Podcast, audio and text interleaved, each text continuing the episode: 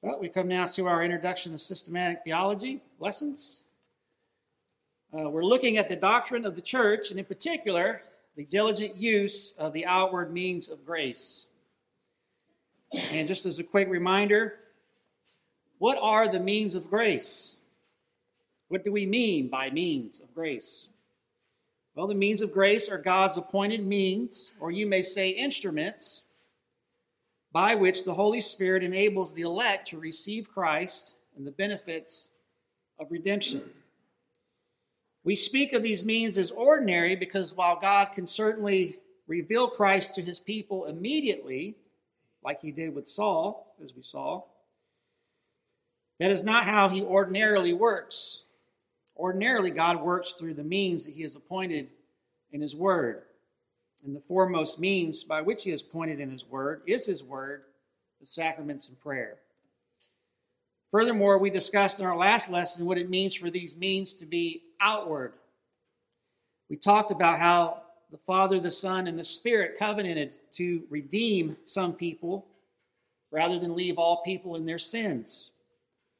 And the revealing of that covenant in time and space gives it a twofold nature an inward, invisible nature, and an outward, visible nature. And you can see that duality throughout in the calling of God, the covenant, you know, covenant membership, the church, and the sacraments, so on. Now, since we went all over all those in detail in the last uh, lesson, I won't do that again here, but I wanted to remind you today of why this distinction is so critically important that you grasp and understand. Why is it important to recognize this distinction between the outward nature of the covenant, of the church, of sacraments, versus the inward nature or work? That distinction is important because it touches on the question of how these means become effectual, how they work. This distinction helps us to understand the role of the Holy Spirit and the role of faith. This distinction is also one of the one of many reasons why we're not Roman Catholics. So let me let me touch on that. The Roman Catholic Church insists that these means of grace bestow saving grace ex opere operato. The Council of Trent declared if anyone say that grace is not conferred by the sacraments ex opere operato, but that faith in God's promises is alone sufficient for obtaining grace, let him be anathema. So, if you ever thought we could get along with Catholics, there you go. So, what are they saying? This phrase, ex opere operato, essentially means by virtue of the action. As the Catholic Culture website explains, quote, literally the expression means from the work performed, stating that grace is always conferred by a sacrament and virtue of the rite performed, and not as a mere sign that grace has already been given, or that the sacrament stimulates the faith of the recipient and thus occasions the obtaining of grace, or that what determines the grace is the virtue of either the minister or the recipient of a sacrament. Provided no obstacles placed in the way, every sacrament properly administered confers the grace intended by the sacrament.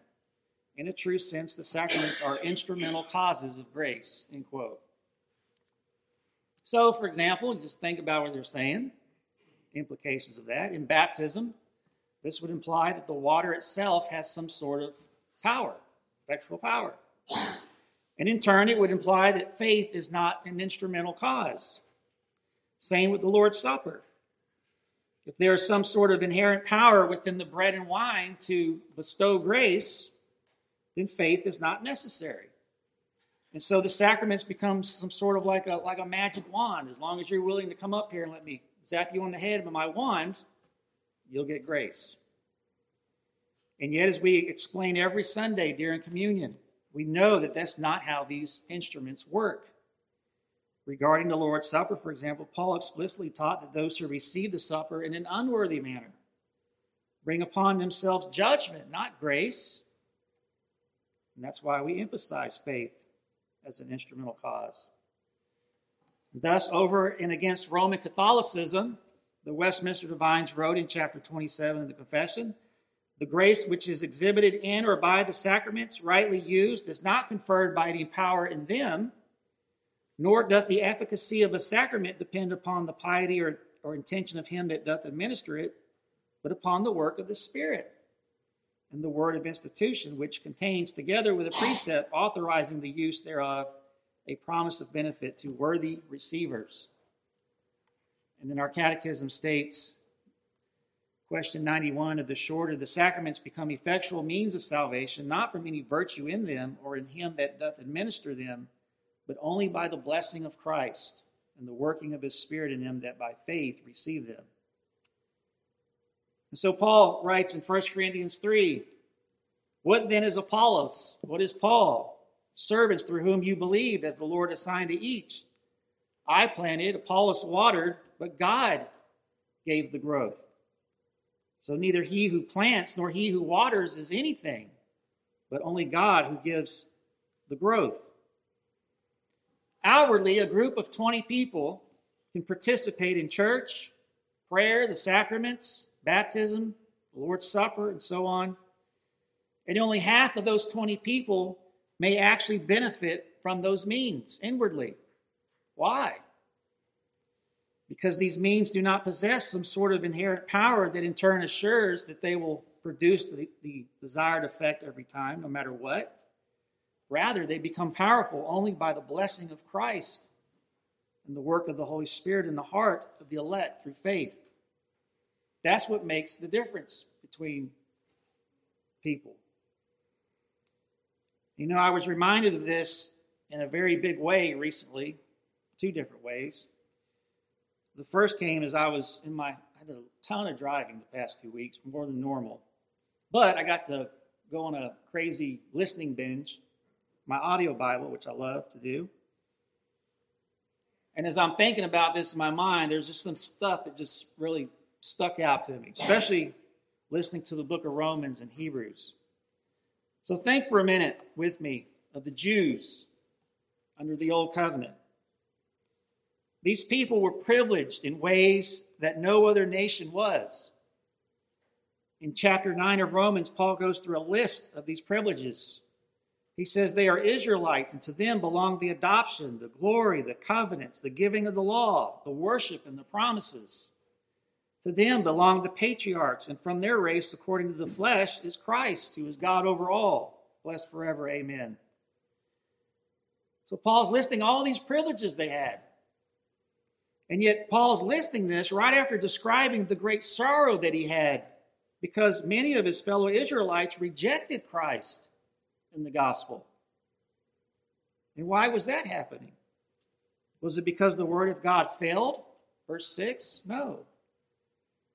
Paul explains it. Rather, for not all who are descended from Israel belong to Israel, and not all who are children of Abraham, because they are, are his offspring. But through Isaac shall your offspring be named. And then verse 8, this means that, he's telling you what he means. This means that it is not the children of the flesh who are the children of God, but the children of the promise are counted as offspring. You see, it's one thing to be an Israelite according to the flesh, that is, outwardly. It's another thing to be an Israelite according to the Spirit, that is, inwardly. In chapter 2, Paul wrote, For circumcision is indeed of value, it's a sacrament of the old covenant, the old administration. For circumcision indeed is of value if you obey the law, but if you break the law, your circumcision becomes uncircumcision. So, if a man who is uncircumcised keeps the precepts of the law, will not his uncircumcision be regarded as circumcision? Then he who is physically uncircumcised but keeps the law will condemn you, who have the written code and circumcision but break the law. For no one is a Jew who is merely one outwardly. This is where the divines are getting their language. They're not just making it up. For no one is a Jew who is merely one outwardly, nor is circumcision outward and physical. But a Jew is one inwardly, and circumcision is a matter of the heart, by the Spirit, not by the letter. His praise is not from man, but from God. Well, then what advantage has the Jew? Or what is the value of circumcision? Much in every way. To begin with, the Jews were entrusted with the oracles of God. What if some were unfaithful? Does their faithlessness nullify the faithfulness of God? By no means. Let God be true, though everyone were a liar, as it is written, that you may be justified in your words and prevail when you are judged. See, you can have the word, the written code. You can have the sacraments. You can be baptized with water. You can sit in this church every single Sunday and hear the word. You can participate in the Lord's Supper. And yet you, you could end up like so many Jews did who had all these things, who possessed the written code, the scriptures, and participated in religious rituals outwardly. And yet you can still be as spiritually dead as a doornail inwardly. Outwardly, it looks like you have it all together, but inwardly, you're dead. You're lifeless. For I bear them witness that they have a zeal for God, Paul says in Romans 10, but not according to knowledge. For being ignorant of the righteousness of God and seeking to establish their own, they did not submit to God's righteousness. For Christ is the end of the law for righteousness to everyone who believes. That is, he's the telos, the goal. And so Paul says, My heart's desire and prayer to God for them is that they may be saved. Let that sink in. You mean to tell me a person can have a zeal for God, be religiously active, be outwardly participating in ordinances that God has given, and yet in the end not know God, not be saved? Yes. And this wasn't anything new in Paul's day. What was going on in Paul's day similar to what was going on in Moses' day. In Hebrews 3, verse 7, we read, Therefore, as the Holy Spirit says, Today, if you hear his voice, do not harden your hearts as in the rebellion on the day of testing in the wilderness, where your fathers put me to the test and saw my works for 40 years. Therefore, I was provoked with that generation, said, They always go astray in their heart, they have not known my ways. As I swore in my wrath, they shall not enter my rest. Take care, brothers, lest there be in any of you an evil, unbelieving heart, leading you to fall away from the living God. Take care, brothers, lest there be in any of you an evil, unbelieving heart, leading you to fall away from the living God. But exhort one another every day, as long as it is called today, that none of you may be hardened by the deceitfulness of sin. For we have come to share in Christ if indeed we hold our original confidence firm to the end. As it is said, Today, if you hear his voice, do not harden your hearts as in the rebellion. For who were those who heard and yet rebelled? Was it not all who left Egypt, led by Moses? And with whom was he provoked for forty years? Was it not with those who sinned, whose bodies fell in the wilderness? And to whom did he swear that they would not enter his rest, but to those who were disobedient? So we see that they were unable to enter because of unbelief. Therefore, while the promise of entering his rest still stands, let us fear lest any of you should seem to have failed to reach it. For the good news came to us just as to them. But the message they heard did not benefit them because they were not united by faith with those who listened. See, just as the good news came to Moses, the gospel came to Moses in his generation, just as the gospel came to Paul in his generation, so the gospel comes to you today, to your generation. But has the gospel benefited you? You know what's so scary about these passages from Romans and Hebrews? These warnings, especially here in Hebrews, they weren't sent to some hardcore militant group of atheists that have never been in a church. They were written to people in the church, people who made professions of faith. Again, notice what he take care, brothers, lest there be in any of you an evil, unbelieving heart, leading you to fall away from the living God. Now, is he talking about people lo- losing their salvation? Some people have taken it away. No. How do we know that? Because of verse 14. For we have come to share in Christ if indeed we hold our original confidence firm to the end. You see, one who possesses true saving faith will persevere in her faith to the end. That's how you come to know that you've shared in Christ. But see, that's the question. Do you possess true saving faith? Many people appear at first to possess it, but in reality do not, despite being in possession of all these privileges from God. Jesus, speaking to some Bible scholars of his day, said in John 5 For the works that the Father has given me to accomplish, the very works that I am doing, bear witness about me that the Father has sent me. And the Father who sent me has himself borne witness about me. His voice you have never heard, his form you have never seen, and you do not have his word abiding in you, for you do not believe the one who, whom he has sent. Notice this you do not have his word abiding in you. Then, verse 39 you search the scriptures because you think in them that you have eternal life. And it is they that bear witness about me, yet you refuse to come to me that you may have life. Did you catch that? Again, these aren't hardcore militant atheists. You search the scriptures. That's why I said they're Bible scholars of his day. And many people misinterpret verse 39, suggesting that Jesus is disparaging the Bible and doctrine.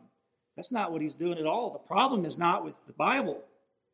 The problem was, was that these scholars, even while searching the scriptures, failed to grasp the point of the scriptures, the message. They ultimately rejected the scriptures because they were not willing to go to Christ for life in faith and repentance, which was the core message of the scriptures. Again, it's something you see over and over again in the Bible, and it's a problem still to this day. Which leads me to another reason why I was pressed about this past couple weeks. Recently, there's a Christian hip hop artist um, named Brady. He goes by the name Phanatik. He created a group called Cross Movement. Some of you probably never even heard of it, but if you're if you're involved in Christian hip hop, when it was starting to, to, come up, this was this group was phenomenal. I was a big fan when they first started coming out. Some of them claiming to be even Calvinist. There was like six or seven of them. Anyways, Phanatik recently recorded a video on Facebook stating that not only was he leaving his church, he said, I want out of the church universal. I'm done with the Christian faith. This guy is probably around my age, has been professing the faith for the last 30 years. Even went to Bible college and got a master's degree at Westminster Seminary in Philadelphia. He's traveled all over the country sharing the gospel and no doubt has been used to even lead many people to Christ. And now here he is saying, I don't believe any of it anymore. And many people got angry. But for me, I wasn't so much angry as I was fearful. Fearful that there are many others out there who are in a similar boat.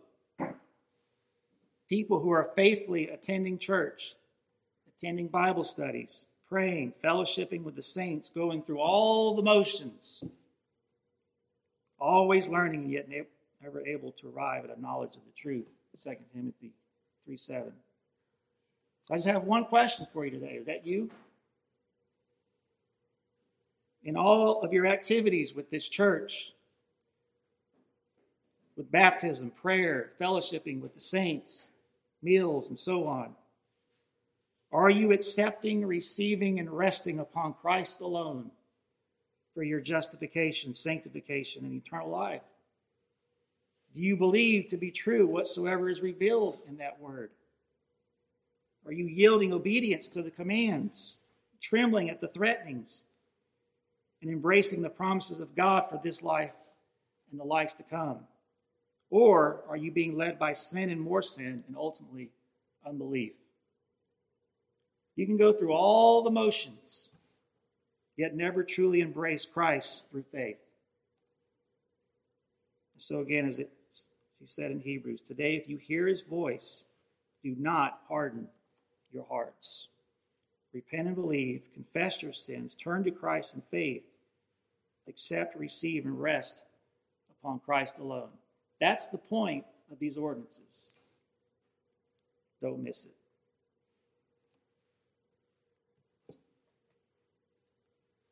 Perfect time. So we'll end there.